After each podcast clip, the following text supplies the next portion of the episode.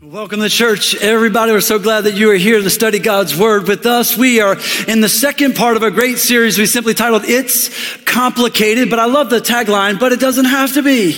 It's complicated. Come on, say it with me, but it doesn't have to be. And so last week we kicked off the series talking about sexuality in church. And if you missed it, I think you ought to go back and listen to it. And some of you just said, Pastor, did you say sex in church? I did. I did. We had a great time talking about sex last week. And I think if you uh, didn't grow up in a church that talked about sex, you ought to go back and listen to that message because what we're doing in the series is simply uncomplicating some of the things that the enemy has tried to complicate in really, really big ways. And so whether you're a teenager trying to figure out what dating is going to look like, whether you're newly married and trying to figure that out, whether, whether you're just trying to deal with your coworkers. How many of y'all got a crazy coworker? Come on, show me your hands. Got a crazy coworker. If they're sitting next to you, just hold them right over left just right over left. All right. Don't, don't say it if they're with you in the room. All right. But we all got people in our lives that no matter how you feel about it, the relationships just get complicated. And that's kind of how we describe it. We kind of, we say, Hey, hey, you know, how's it going with your mom? Well, it's complicated. And you know, how, how's, how's your coworker that's really been, but you've been angry with me? And when we say the same thing, go say it with me, everybody in the church, it's, it's complicated. That's our most common response to relationships. And what I know is that things really get more complicated the further we get away from God's plan, and they get less complicated the closer we get to God's plan. And so what we believe here is that if we just come back to straight up, what did God say about sex, sexuality? What did God say about race relationships? What did, what did God say about your marriage? What did God say? And we steer ourselves closer, things get just a little less complicated. Now, our key verse for the series, it'll be on screen at home and in the room. It says in Romans chapter one, it says they knew God. And that's a terrible beginning for a verse, right? They, they knew God. It doesn't say they know God. They knew him, but they wouldn't worship him. That means they wouldn't give him the worth and the value that God deserved. They wouldn't worship him as God or even give him thanks. And they began to think up foolish ideas of what God was like and as a result, their minds became complicated, dark, and confused. Claiming to be wise, they instead became utter fools. That's not you, One Hope Church, right? That's not us. They traded, would you read it out loud? They traded the truth about God for a lie. And so in this series, all we're doing is we're just grabbing hold of some of the most common lies in our relationships and we're dispelling the lies. We're just casting them down. We're trading lies for truth. Can I get an amen in the room? That's what we're doing. We're trading lies for truth so that we can grow and really become like God. Now, today we're jumping into part two of It's Complicated, and the title of the message is The Third Option. And I want to talk to you about healthy racial relationships and how we can reconcile and build community the way that God intended us to build community. And I know, I know, as soon as you say the word race or racist or anything in that neighborhood, there's this immediate part where your heart starts to go a little bit faster, right? That's what's happening, right? Your heart starts beating a little faster and like, I don't know if I'm going to be, a, what, what should I do? Well, if you're at any moment in the service, you're wondering, should I laugh or should I not laugh? Can I just tell you, you should laugh, all right? Because I'm here to help you to find some levity and to learn the truth. I'm here to help you to take some steps to, to go beyond the tension because everything feels so tense. Y'all feel the tension? Come on, so, it's so tense, but it's, it's not that complicated. It doesn't have to be if we kind of just go at it the way God intended. And as we are jumping into Black History Month, I'm going to tell you some history a little later in the message. As we jump into Black History Month, I thought that we should talk about the importance of building a culture that is representative of heaven and really what God intended for us here on earth. And so in order to do that, we're going to have to look back at some history that maybe says, oh, that wasn't good. We shouldn't have done that. There are some things in our American history that are wrong. Isn't that right?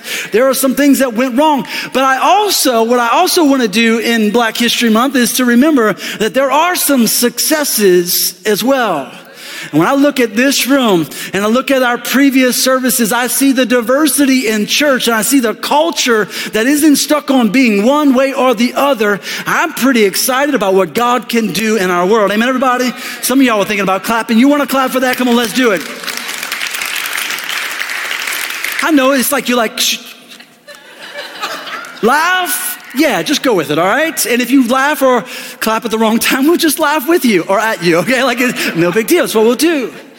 To help you, to help you, I want to start with the Bible because whether you know this or not, I'm not a therapist, I'm not a psychologist, I'm not a medical doctor. I can help you find all of those. What I am is a pastor. I am a leader that was born and built out of the Word of God, taught to bring you the Word of God. And what I believe and understand is that the Word of God is the foundation, and all these other principal environments learn from the truth of the Word of God. And so we're starting. Acts chapter 17, verse 26 says, God who made the world. In case you were wondering, he's not talking about the other GODs. He's not talking about somebody else. Just in case you didn't know, God who made the world and everything in it since he is Lord of heaven and earth does not dwell in temples made with hands, nor is he worshiped with men's hands as though he needed anything since he gives to all life, breath, and all things. And he has made from one blood every nation. Would you say those four words? One blood, every nation. One more time. One blood, every nation of men to dwell on all the face of the earth. And he's determined the pre-appointed times and the boundaries of their dwellings so that they should seek the Lord in the hope that they might actually grope for him and find him, though he is not far from any one of us. I love how clear Acts chapter 17 puts it. We're one blood, every nation. One blood, every nation. And so what that means is that there wasn't a white Adam and Eve and a black Adam and Eve. There wasn't an Asian Adam and Eve and there wasn't a Latino Adam and Eve. There was just one Adam and Eve. Are y'all with me today? There was just one. And we can debate on at what level of darkness Adam and Eve might be or not be, what level of blackness or brownness, depending on your color, doesn't really matter. There was just one blood. From 1990 to 2003, the Human Genome Project did a study, and what they discovered and concluded that from the 3 billion base genetic pairs in our lives, that you and I are 99.9% the same. Say it one more time. We are the same. Can you say it with me? Come on. We are the same. Now, I know we look differently, and that's where God just gets to be God and have some fun. Come on, He's a master painter. He loves to bring diversity to the world. He just, God ain't cookie cutter. Come on. God is not just bland. God is, God is like Ben and Jerry's half baked ice cream. Can I get an amen, somebody? Now, I know some of y'all like, you like vanilla ice cream, and, and that's, that, I got it. Some of you like, well, I, I go Neapolitan, you know, like I, I'm Ben and Jerry's, all right? It's black and white swirl with some caramel stuffed in there, and then you find some cookie dough and some half baked brownies in the middle. I'm thinking about Ben and Jerry's after this. One blood, we're the same. We look different, but we're the same. The word nation in the original language is the word ethnos. It's where we get the word uh, ethnicity from, and it literally means uh, a multitude of individuals of the same nature or genus, a, a company, a troop, a swarm, a tribe of people, uh, a, a tribe or people group, a race. So we all come from the same place. We are the same people. We are put together and looking different so that we can interact with the world. Now, I, what that simply means when you read that we're one blood, every nation, what that means is that uh, black people inherently don't jump higher, run faster, and shoot the basketball better. What it mean? It, it doesn't mean that the movie is like the movie White Men Can't Jump. It's just a lie, okay? You have not seen me jump, everybody, all right? It doesn't, it doesn't mean that all white people like NASCAR and the opera, all right? It, it, It, it, doesn't mean that all the Latinos are good, are better at baseball, and, and, and Asians are better at mathematics and science. No, no, no, no. That's a product of our culture. That's a product of the, the, in, the influence of the culture in the neighborhood you grew up in and what opportunities were afforded you, maybe what your culture focused on. So, though we are the same, there are some distinctions. I get it. Let me read it to you this way. Though there are distinctions in our, our height, our weight, our skin complexion, our eye color, our hair color, our hair texture, human beings in every racial group are essentially the same. We're essentially the same. Genesis 11 and 1 says it this way. It says, at one time, at one time, all the people of the world spoke the same language. They used the same words. And then the Lord scattered them all over the earth. If you're unfamiliar in Genesis chapter 11, the people had gone away from God and they decided that they were going to build a tower to heaven. And God said that when the people are unified, they can do anything. And so God is the one who brought distinction to our languages so that people who were ungodly couldn't get together and do too big ungodly things. But it also bears the reminder that when the people of God get together, same language, same voice, same heart, unified, what can't we do for God? We can do some big things. But it reminds us that all of us started together. We started out the same. But somewhere along the way, as I mentioned, some of the stereotypical things we might say, or they're better at sports, they're better at math. Those stereotypical things really were born out of racism. Now you may say, well, well, Pastor, like, I'm not a racist. And, and I, I don't believe most of you woke up today and said, that's what I'm going for. Look out, I'm going to be a racist today. Are y'all with me? I'm sorry. I got somebody there, all right? Like, I don't think most people in the world that that's how they started out and said, That's my goal. But the stereotypical things, the distinctions in who we are, began to be a belief system that we embrace that's just not true. So, racism, dictionary.com. Here we go. Racism, the belief that race accounts for differences in human character or ability, and that a particular race is superior to others that's where racism begins. So when we see our differences, we start equating that to some sort of inherent difference that you have that I don't have. But the Bible says, and science says, we're the same. And then those stereotypes for some people graduate. Their base level understanding of racism graduates into discrimination or prejudice that's based upon that race. And that leads us to what we see in lots of cultures. But I need you to know that, that racism isn't new and racism isn't just about black and white or brown and white. Racism is in every single culture. The Italians don't like the Sicilians too much. The Chinese right now have over a million people in concentration camps. They're the same color, but they have different religious beliefs and they put them in a camp to try and train it out of them. It's happening now in the world. It's not just a black and white thing, it's a demonic thing. It's a sinful thing. It's the attack of the enemy to try and destroy our lives. And what we have to do as people of God is recognize that though the stereotypes can be funny at times, if you aren't careful, we begin to see people through that lens and we devalue and degrade them because of that. And we don't give them the opportunity, the people around us, to be the people of God and the people God has called them actually to be. Now, there are predominantly two types of racism. The first is institutional racism. I want to define it for you. It's a great day to download the notes because you're not going to be able to write that fast, all right? Institutionalized racism involves policies, practices, and procedures of institutions that have a disproportionately a negative effect on racial minorities. It, it's a disproportional negative effect on their access to the quality of goods and services and opportunities that we would all like to have in our lives.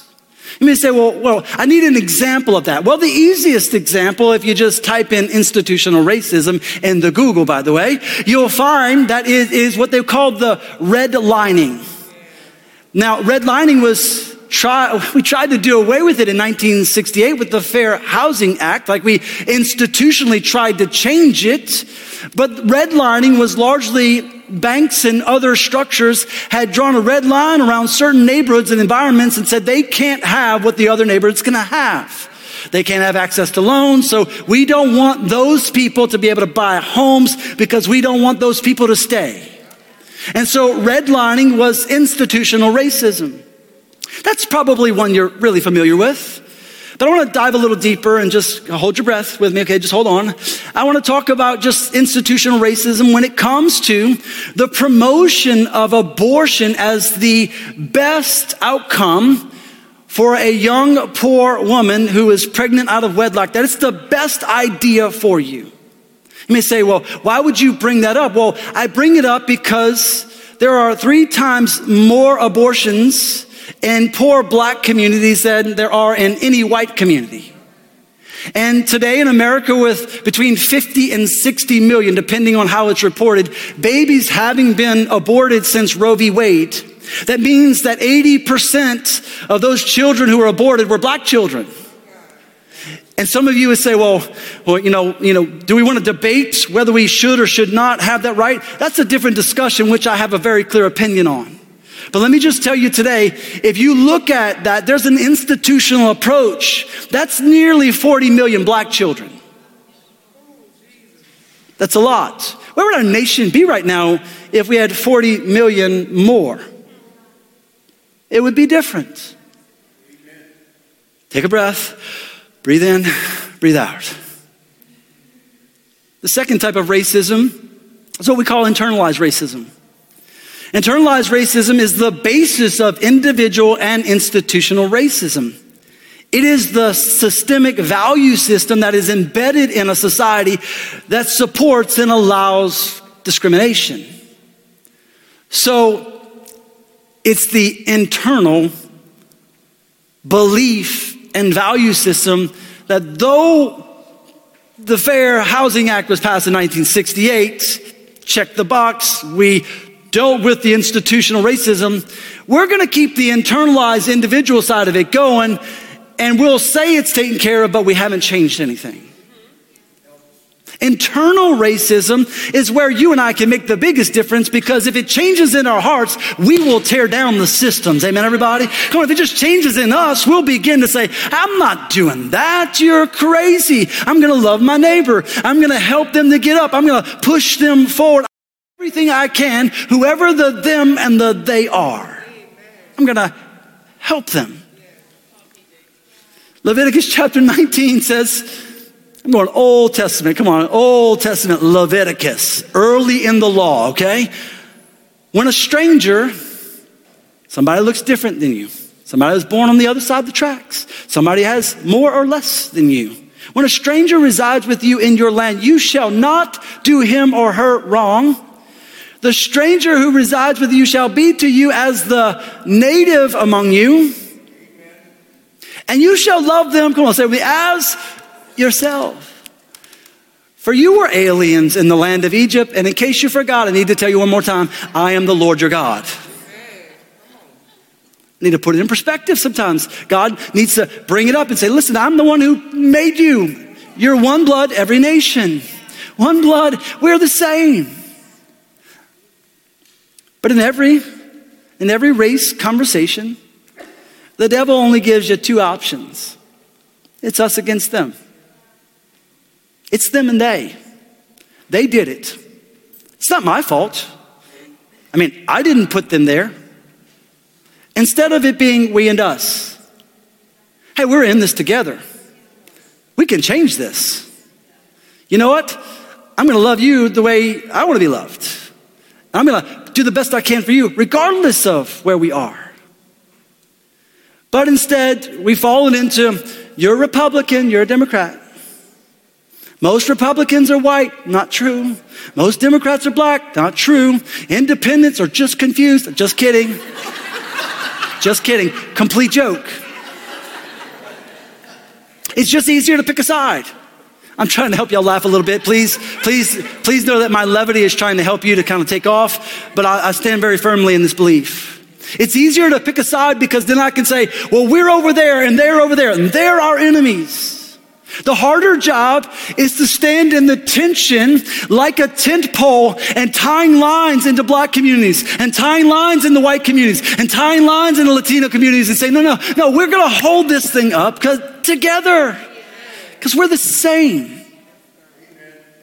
I'd love for you to write this line somewhere down. Write it on your hand if you have to, but if we pick a side, we divide. When you choose to run to one side or the other, then you're leaving the other side that could make you better.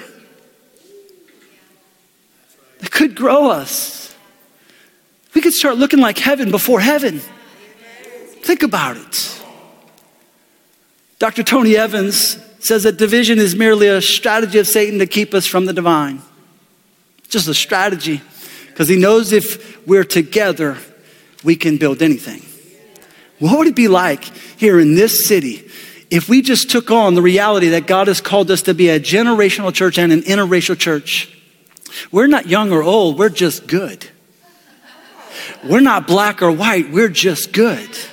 Y'all with me today? What would it be like if God called us and we accepted the responsibility to be at the tip of the spear in this in our community?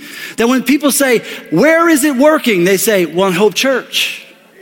Where is it working? It's in the church. Dr. and Pastor Miles McPherson, who wrote the book, The Third Option, which we encourage every one of you to read and to study. We have many small groups at times that are based upon his book.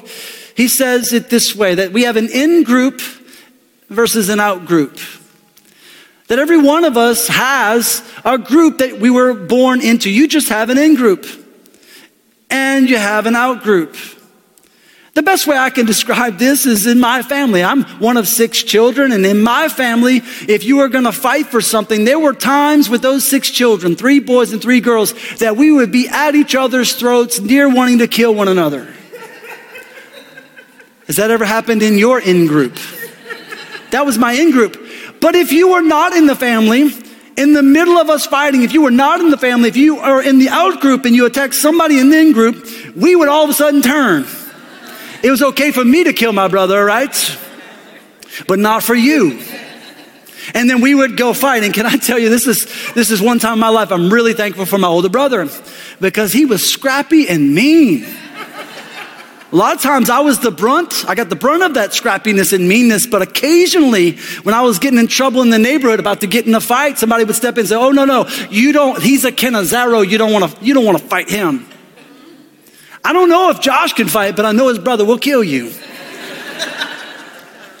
we all have an in group and we all have an out group. That's just reality because wherever you were born it's your in group. But we don't have to have in group bias and out group discrimination. I mean, we're, we're, all, we're all born in different neighborhoods. I, I get it. You didn't choose the neighborhood you were born in, but you don't have to have a bias and a discrimination. That's something that's taught in our culture. Watch out for them. They're not like us. That's a lie. I just read you the verses. The Bible says we're the same. The Bible and science say we're the same. And so whenever you hear this, they or them, rather than we and us, you know that that person speaking has stepped out of the truth and they've allowed their, their in-group bias to overwhelm them to now to begin to discriminate. But the third option, as Pastor McPherson says, is recognizing that we can recognize the image of God in other people. And instead of looking at the difference in our color, the difference in our hair, the difference in where we grew up, we can just say, image of God. Well, I can see that you're made in the image of God. I, I see the beauty of God and how He designs you. I see that He put you, as the Bible says, together like you are wonderfully and fearfully made. One verse in Scripture says, that you're the workmanship of God, that you're handcrafted, custom designed. I like this. Come on. If you're feeling insecure today, you're one of a kind. You're feeling devalued, you're one of a kind. Isn't it crazy how God said you're all one blood, but there'll never be another one just like you? So, of the near 7 billion people in the world, there's never been another you, Casey. Kind of crazy. Jason, never been another you. You're the only you ever genetically to be created. There's 7 billion, you're the one of a kind, and yet the Bible says we're 99.9% the same. Does that mess with your head? It messes with mine, okay? I am the Lord, your God, and I will blow up your mind. That's what he does. There are certain times where we can only step back and say only God. Genesis 1:26 says that God said, "Let us make mankind in our image, in our likeness." so that they may rule over the fish in the sea and the birds in the sky and over the livestock and all the wild animals and over the creatures that move along the ground. You and I, every color, every creed, every gender, every nation, every ethnicity are made in the image of God. So what do we what do we have to do? Well, we probably should take a walk Maybe go a mile in another person's shoes so that we can see our similarities and our uniqueness. I've been pretty honest with you guys uh, about the challenges of growing up in a big family and the losing of my brother and, and some of the hardship that came with him passing away. I, have told you the story and, and not to labor it, but to, to bring you to a point where he and I found closeness again is that for some reason, even though he was my biological brother, he felt like he and I were different because of some of the painful things he went through. He saw himself as completely different than I was. And it created this distance in the very same in group. Created this distance between us. I didn't know what happened to him until later in life.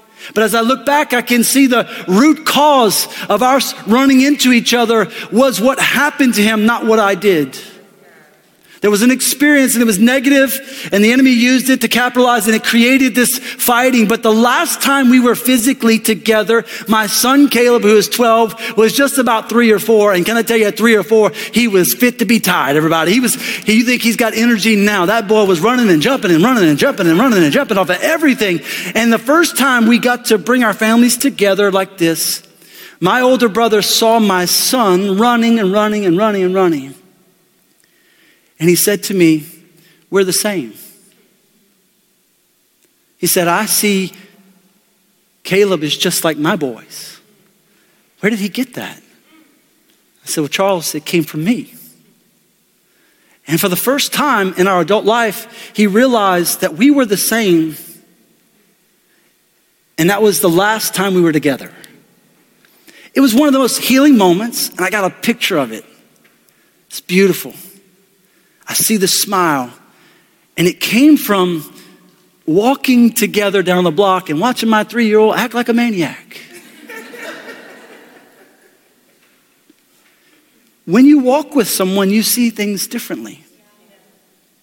I want to challenge you. If you've never considered why we have Black History Month, it's so that you'll take a walk through history so that you'll walk alongside someone who maybe had some different experiences than you, some distinctions, some things that look different, that maybe you would walk through it with them and see how it went. Maybe you would walk through history and see Harriet Tubman's life, who was an abolitionist who was born into slavery in the mid 1800s, who ended up creating what was known as the Underground Railroad to set nearly 70 slaves free herself. You would find what it was like to have the courage of Harriet Tubman and you say, you know what? If she can have courage, I can have courage. Maybe, maybe you'll read all of the speeches in the story of Martin Luther King as you go through this month. Instead of acting as though it's, it's something that you're not going to focus on, maybe you read and you realize that when he was getting on the plane to go to Memphis, where he would eventually lose his life and give one of his final speeches, you would find that he sat for two hours on the tarmac with them publicly saying that, hey, everyone, we're sorry that we're sitting here for two hours, but Dr. King is on the plane and we're searching for bombs right now. Maybe you would see what it was like to be someone who so opposed our divisive and crazy racist world and to see the fear that it would be like and the courage that he would have to have to stand up and say things like this. If you would take a walk, you may see we're the same. Or maybe you could say, you know, those are great. History, I love it. I think it's great. Maybe you'll just find the single black mom who grew up on the other side of the tracks who chose the other option rather than abortion, but chose to raise that child and what it was like. Can I just tell you from every person that I find that's an adult, and I asked a man this week, well, who was his hero in black history? And he said, my single black mother. Come on, if you're going to do it, go all out. I'm going to take a few more minutes. I'm not even going to ask for it. All right, just stay with me. Maybe you'll take a walk with a young black man who is in our church who's no longer young, but you would take a walk through his history of growing up in this city. And every time he and his friend would walk to get snowballs, they'd be stopped by white police officers and they'd make them put their hands on the hood and they would be stuck there for a long time. Who that instead of despising it became a police officer himself. Come on, somebody, right? He opposed the mindset. I'm supposed to wrap this up, but I want to give you five things to do. Can y'all do this? Can y'all go with me? Real quickly. If we're going to choose the third option, if we're going to choose the third option, number one, you have to rename every person as your brother and sister. You need to rename them. It's not them and they. They're, it's we and us. Come on. If I go old 70s, come on. We are family. Bringing out my singing chops. Look out. 1 John 4 and 20 says this Whoever claims to love God yet hates a brother or sister is a liar. Whoever does not love their brother and sister whom they have seen cannot love God whom they have not seen. And he has given us this command. Anyone who loves God must also love their brother and sister. You need to rename. Listen, we're brothers and sisters. Now, I, know I grew up in a church that kind of took this to the extreme and it got weird. They're like, hey, your brother so and so and your sister so and so. And then it started feeling like a cult. So we're not going there, okay? We're not doing that. I'm not doing that. My name is Josh. Number two, you should give in group love to your out group. I want you to give in group love to your out group. What does that look like? Well, Matthew 22 and 37, Jesus replied, Love the Lord your God with all your heart, with all your soul, with all your mind. This is the first and greatest commandment. And the second is like it love your neighbor as yourself. All the law and prophets hang on these two commandments. I want you to give in group love to your out group. Just kind of like anybody who walks in, they're just not like you. That's the person you go hug first. That's the person that you sit and talk to walk a mile in their shoes. Matthew 7 and 12 says it this way So, in everything, do to others what you would have them do unto you, for this sums up the law and prophets. It's a golden rule. It's not that hard, it's not that complicated. What do you want for you? Do you want to be redlined or do you want to be invited in? Do you want somebody to say, You don't have to raise that child on your own, I'll be there to help you? There's another option. Come on, there's a third option. There's adoption. There's foster care. There's, uh, there's all sorts of ways we can do the opposite.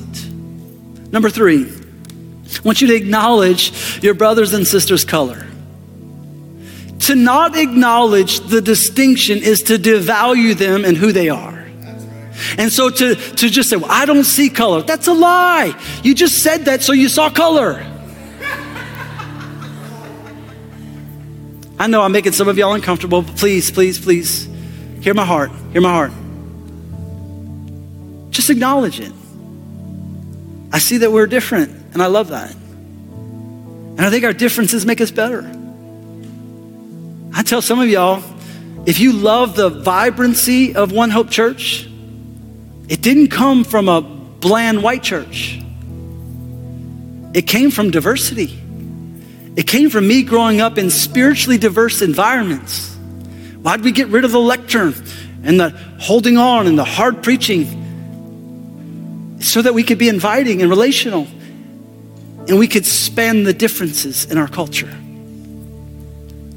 It's famously a parable taught by Jesus. It's the parable of the Good Samaritan, where a person who was hurt and discarded and thrown to the side, he was in somebody's outgroup And the people that should have taken care of him kept walking by him. The religious, the priest, everyone who should have taken care of him said, Oh, no, that's not mine. And the person who was technically really his outgroup, the Samaritan, whom the Jews referred to as dogs and wanted them to be discarded, the Samaritan stopped and treated him like a neighbor.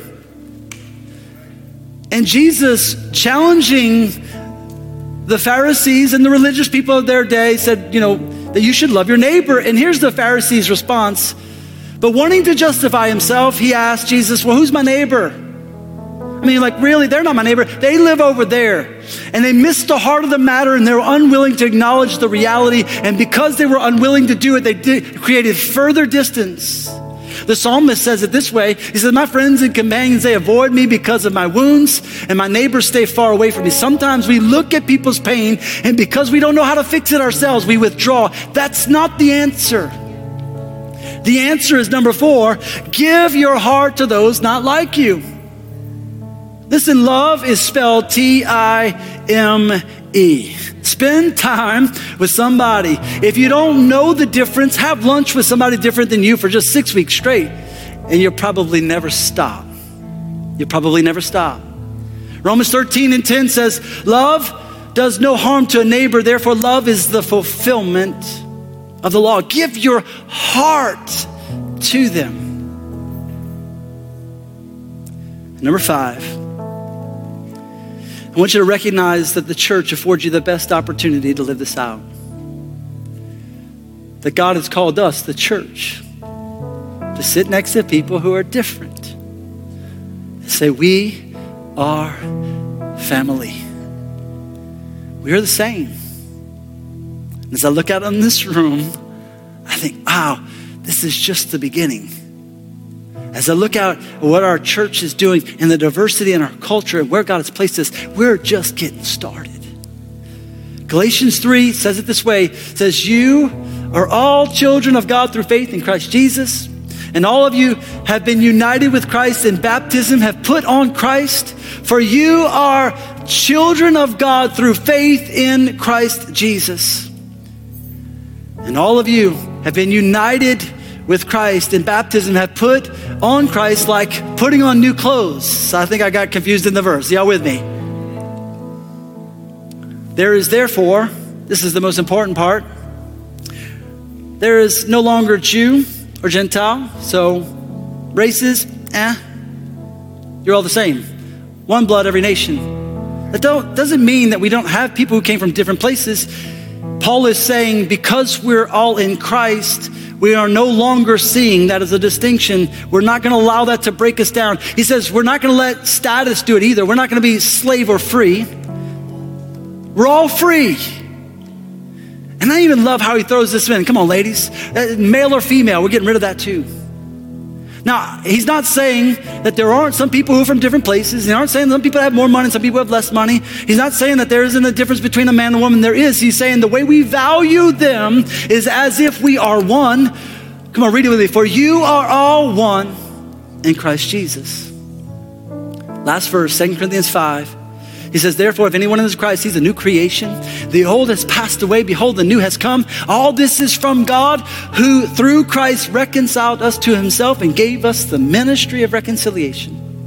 That is, in Christ, God was reconciling the world to himself, not counting their trespasses against them and entrusting to us the message of reconciliation. Therefore, One Hope Church, we are ambassadors for Christ.